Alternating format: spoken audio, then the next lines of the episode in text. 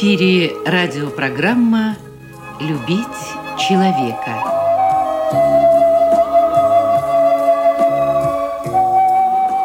У микрофона автор и ведущий радиопрограммы писатель Константин Антишин.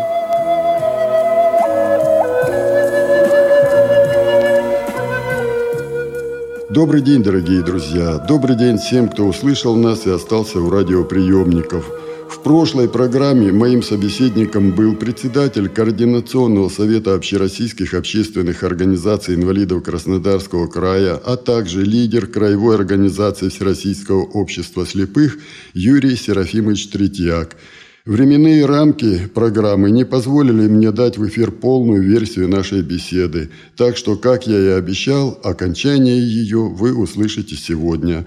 Главная тема беседы – это социальная справедливость и как она выглядит через призму действующих у нас в стране законов.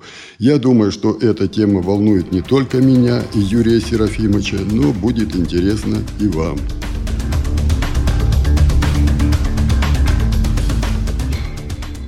Юрий Серафимович, ну, наверное, вот ни одна из наших встреч э, по-хорошему не закончится, чтобы мы не поговорили о проблемах. Но невозможно, потому что мы знаем эти проблемы. Э, мне интересно ваше мнение. Наверное, самое больное сейчас скажу. Здравоохранение. Прозвучала информация, не буду называть в какой раскрученной программе, телепрограмме, что у нас на здравоохранение в Российской Федерации – идет денег чуть ли не больше, чем на Министерство обороны. Но вот Министерство обороны, все поменялось. Армия у нас совершенно другая дисциплина, отношение к военнослужащим, питание, форма, вооружение, стрелковое, мощное. Мы видим, что деньги пошли в дело. Со здравоохранения здесь мы не видим ничего.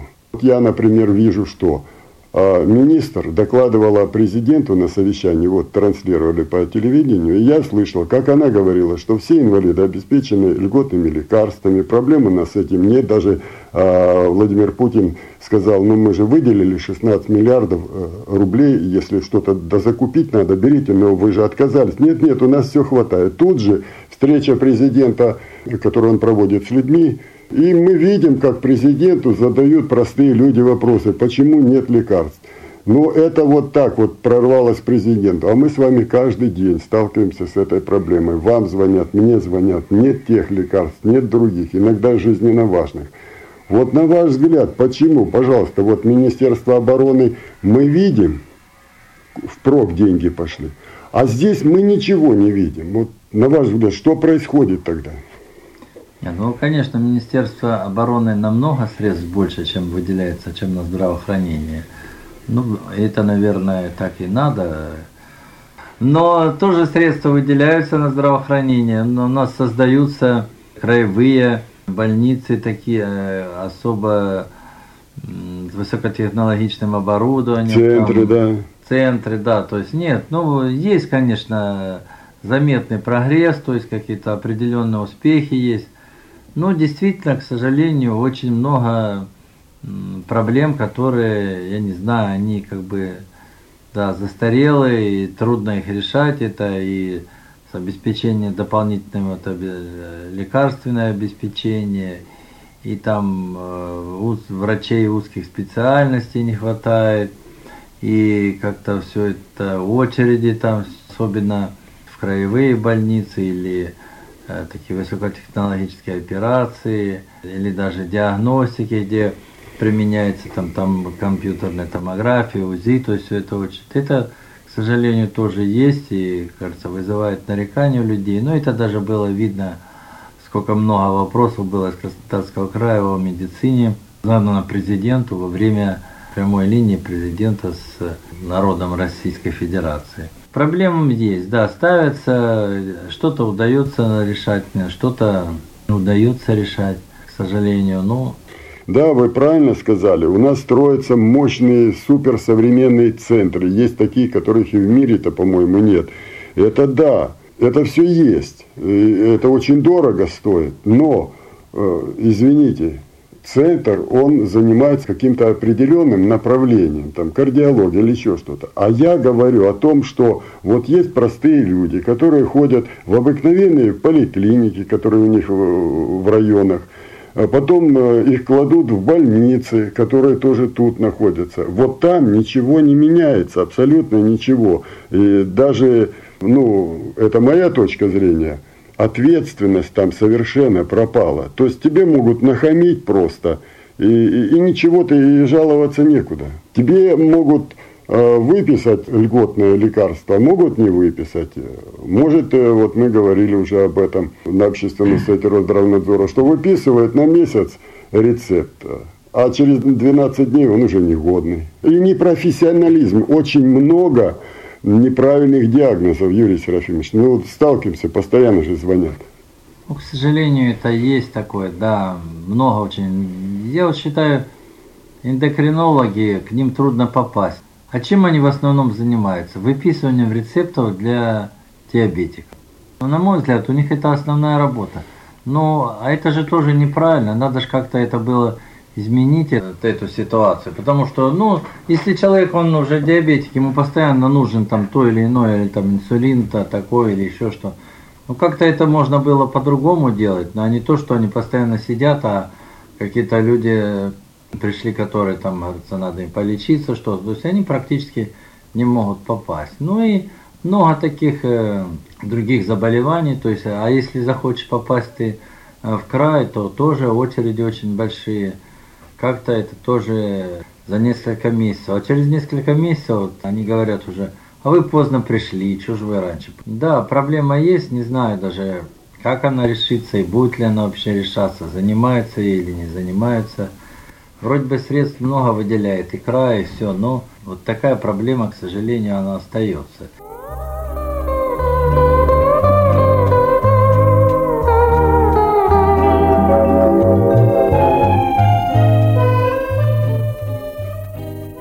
На мой взгляд, вообще я считаю это неправильным, вот это, что а, от лекарственного обеспечения может отказаться инвалид и получать денежные средства.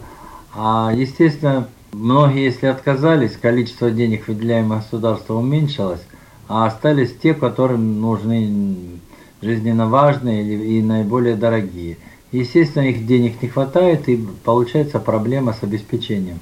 Если уже государство решило обеспечивать бесплатное лекарство, все, никаких компенсаций. Тебе сегодня не надо, завтра понадобится, будут тебе выделять и так далее. На мой взгляд, это вот сама система изначально неверная, и поэтому она не решится, пока вот ее не изменят. А чтобы хватало средств, но в перспективе ближайшей при нашей жизни я не вижу, чтобы в стране было столько денег, что и платить и людям бы выплаты, компенсации и чтобы всех обеспечивать оставшихся. Мне кажется, такого не будет при нашей жизни, к сожалению, но это факт. А так люди отказываются, а потом э, получается, что денег резко уменьшается, и чтобы человеку накопить на путевку, по идее ему надо собирать 15 лет. А э, прописано, что он имеет право на путевку ну, чуть ли не ежегодно. Ну, получается очереди, получается скандалы, кто-то пишет, кто-то жалуется, то есть возникает проблема. А если бы эти средства все оставались в этом мешке, хватало бы, не все хотят поехать в санаторий или имеют возможность сегодня поехать и так далее. А тот, кто имеет, он бы ездил. На следующий год там другие, а зато нужны лекарства, он бы их спокойно получал. А кому-то не нужны, он бы сегодня их не получал, но в будущем, зато когда он заболел, его бы обеспечили и так далее. То есть принцип солидарности. А на сегодняшний день получается так, что и, и тем средств мало, и тех, кто, кому, кто нуждается в этом в лекарственном обеспечении или там э, санаторно-курортном, и на них средств мало. Вот банк, банкир, не обязательно богатый человек. Это тысячи, может миллионы граждан или фирм принесли свои сбережения, положили в этот банк. И вот только поэтому банк может эти деньги вкладывать в какое-то строительство, ну, чтобы заработать на нем с процентами, и потом дать этим людям, которые принесли деньги, эти проценты. Но если, если только все вкладчики побегут в банк или даже 50% забирать свои вклады, банк тут же обанкротится. Здесь та же ситуация получилась. Вот чиновники э, высшего эшелона просчитались.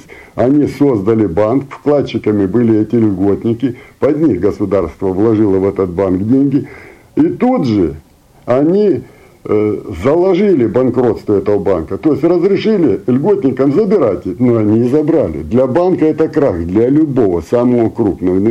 Аналогия ведь такая же, да? Ну, в принципе, да, сходство аналогии имеется, потому что и банкерцы, люди принесли свои деньги, а другие берут кредиты под проценты, и банк получает от этого прибыль, выплачивает проценты людям, тем, кто вложил, и себе имеют. Если все пойдут да. брать, естественно, банк любой обанкротится.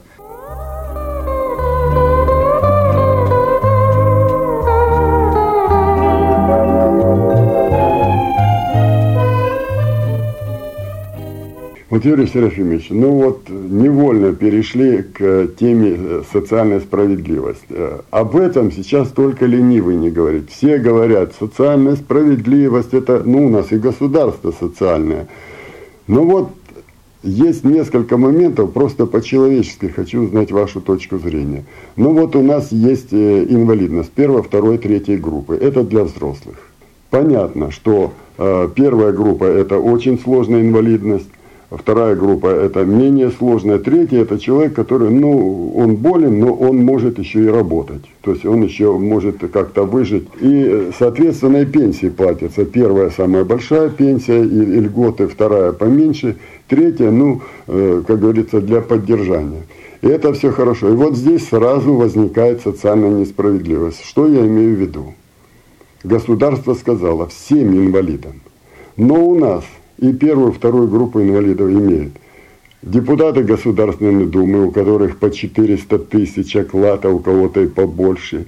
Чиновники, у которых доходы годовые, там миллионы мы по декларациям видим. Бизнесмены, у которых 100 миллионов может быть. Но все они имеют одинаковое право, и что самое интересное, все они эти льготы получают и пенсии получают. Вопрос, зачем им это? А другой человек – живет в семье, вот у него это чистая пенсия и все, и больше ничего нет. Может быть, все-таки, если мы говорим о справедливости. Ну вот э, был шум, вы помните в прессе, что 10 миллиардов выделили Государственной Думе, а потом нам объяснили, ну там же тоже есть чернобыльцы, афганцы, инвалиды второй группы. А я говорю, ребята, ну у вас же по 400 тысяч в месяц, вам-то зачем? Нет, это по закону положено. Так может все-таки не по закону, а по справедливости надо как-то делать. То есть менять закон, чтобы он был закон, но и справедливость. Зачем мы раздаем деньги? У нас что, э, в бюджете лишние? Вот как вы к этому относитесь? Не, ну жизнь, она вообще несправедливая. Поэтому как бы о справедливости тут говорить э, весьма проблематично, но равно нужно стремиться к какому-то более-менее компромиссу. И я знаю, во многих странах там принято, то есть до какой-то суммы тебе пенсию платят, э, а дальше, если ты зарабатываешь больше, то есть тебе уже государство не платит. Ну, у нас пока такого нету. То есть хотя бы, конечно, надо было установить какой-то, ну, хоть высокий потолок там для особо обеспеченных.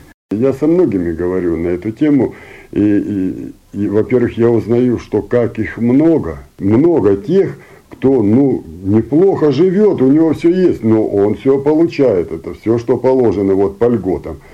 Их никто никогда не считал, сколько их. И вот эти миллиарды бы, ну не надо им давать эти пенсии, зачем эти санаторные путевки льготные, а вот это все отдать как раз тем людям, законодательно – поднять эти пенсии по инвалидности. То есть вот здесь социальная справедливость. Я имею в виду именно это. Зачем государство отдает такие крупные деньги? Ведь никто не считает, какие. Я, я думаю, это сотни миллиардов рублей в год э, тратятся вот на таких так называемых вот льготников.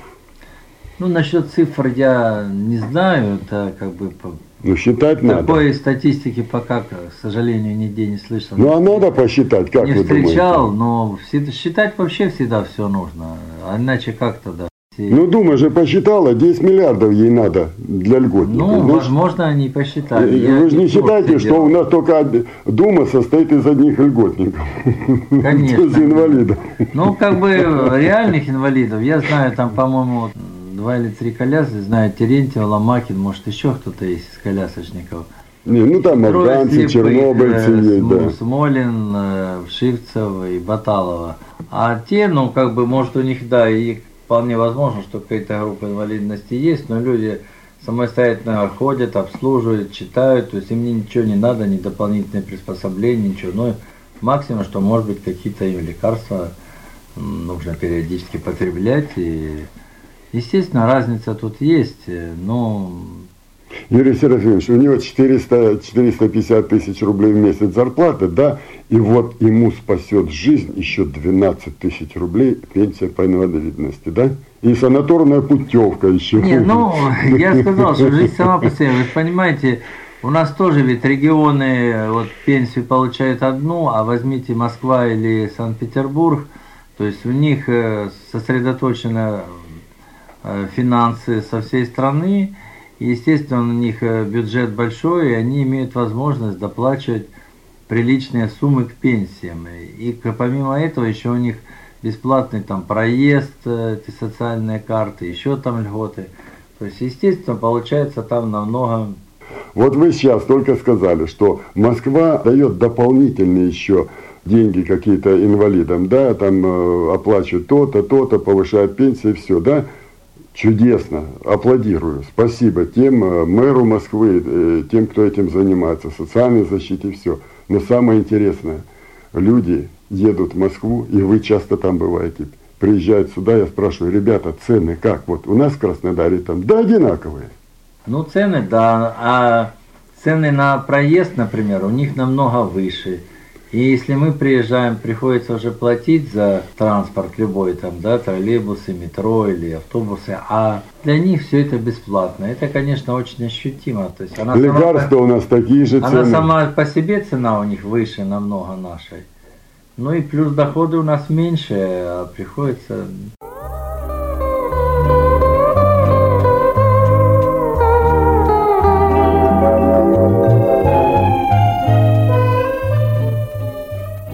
Юрий Сергеевич, вот еще одна социальная несправедливость, на мой взгляд.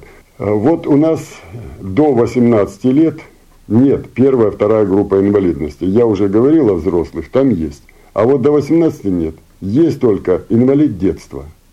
То есть у, при рождении у ребенка пальчик как-то в сторону стал расти, он инвалид детства. Или там хромает с коленкой что-то, он инвалид детства или что-то на ушко на одно плохо слышит, он инвалид детства. Другой родился с ДЦП, то есть он прикован к постели, он недвижим. И вот э, в первом случае мальчик растет, как и все растут. Ну, немножко там, скажем, прихрамывают или еще что там, пальчик выравнивается. Есть возможность его исправить. Ну, за 18 лет жизни, пока идет инвалид детства, можно это поправить, да? А вот ДЦП поправить невозможно. Еще что? Этот мальчик развивается или девочка нормально все, а этот лежит в постели. То есть ни образования, ни профессии и будущего нет. У этого, который играет в футбол, ну тоже инвалид детства. У него мама, папа могут свободно работать, потому что он может себя обслужить и прочее все. Вот у этого, который ДЦП, мама все время находится с ребенком. Значит, нищета, значит, работать некому, да еще, как правило, папы уходят от таких семей. И вот мамочка одна, без зарплаты, без ничего – а живут и тому, как инвалиду детства, и этому, и до 18 лет. Не считаете ли вы, что все-таки здесь надо навести порядок? С одной стороны, не переплачивать, Зачем платить тому, у кого оба родителей работают? А лучше поднять это. То есть тоже, ну, скажем, не группы, а категории. Первая группа – это вот тяжелый ДЦП. Вторая, которая, ну, менее тяжелый. И третья – это там пальчик или коленка, чуть не так. Не кажется вам, что это, ну, вопиющая несправедливость вот по отношению к этой же маме и ко всему? Не, ну, конечно, я тоже думаю, что надо не просто инвалид детства, а тоже подразделять на группу детей, потому что действительно есть очень сложные болезни, сочетанные там по несколько. Есть пожизненные, да.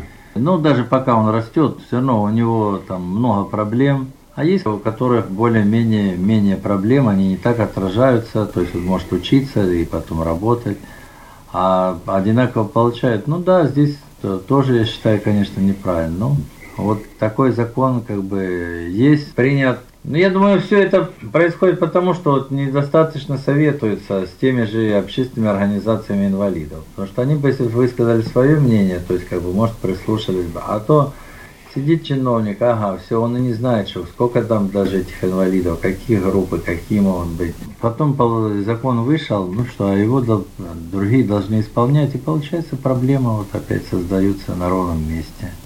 Вот вы знаете, ну это не я сказал. Это сейчас все говорят. Это как в том анекдоте. Кто сказал? Да все говорят что иногда такая инициатива идет в Государственной Думе на принятие таких законов, что народ либо плачет, либо смеется, говорит, вот это-то сейчас зачем, сейчас другое надо. Я у врачей-экспертов спрашивал, у вас что, дополнительная работа появится или э, обследование, если вот по категориям? Да нет, говорит, все то же самое, мы просто разобьем по категориям и все. Что касается вот э, то, что мы просто выбрасываем эти миллиарды денег, потому что платим и миллионерам, и миллиардерам, пенсии по инвалидности и прочее все, и нищим людям. Тоже это миллиарды денег можно сэкономить, направить. Вот, вот эти э, вопиющие, которые просятся сами по себе законы, ну еще другие мы обсуждали в других передачах, может вот поэтому происходит нет этого контакта э, наших депутатов, наших общественных палат и прочее, вот э, с лидерами общественных организаций, с конкретными, вот с людьми, которые работают ну, как говорится, живыми инвалидами. Может, все-таки из-за контакта. И в здравоохранении никто ничего не меняет, потому что у вас не спрашивает. Ну, это, кажется, застарелая такая болезнь. Она была, есть и еще, наверное, долго будет. Что не советуется, думает, что все знают. Но, но мне кажется, что мы должны работать в одном направлении. И, конечно, нам виднее, что нужно, где, как. Хотя я скажу, что когда этот закон, допустим, о монетизации разрабатывали, мы, э, наше вот общество предоставляло расчеты. Ну, их проигнорировали. И вот э, сегодня получается, что и с путевками проблема, и с лекарствами проблема, и, кажется, проезд на внутригородском транспорте, вот только для москвичей, петербургцев, остальных все проблемы. То есть таких проблем много, и как они будут решаться, когда, ну, то есть пока что трудно сказать. На сегодняшний день это ситуация такова, да. И, хотя нам кажется, что этими же деньгами, которые выделяются, можно было более рачительно распорядиться и более рационально. Но вот ситуация складывается таким образом.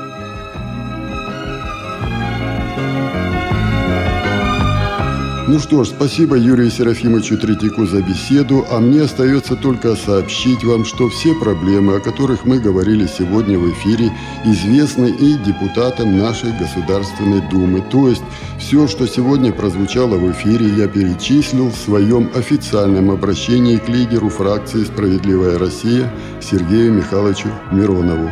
Сергей Михайлович уже сообщил мне, что поручил этот вопрос депутату от этой же партии Ломакину Румянцеву. К слову сказать, это не первое мое обращение к депутатам Государственной Думы и членам Общественной палаты Российской Федерации, и не только по этим вопросам.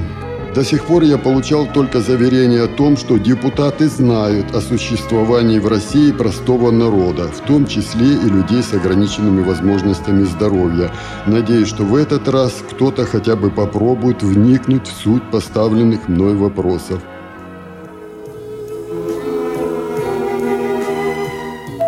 Ну а мы прощаемся с вами. Радиопрограмму «Любить человека» подготовили и провели для вас, как и всегда, звукорежиссер Лев Семенов и автор программы Константин Антишин. До свидания.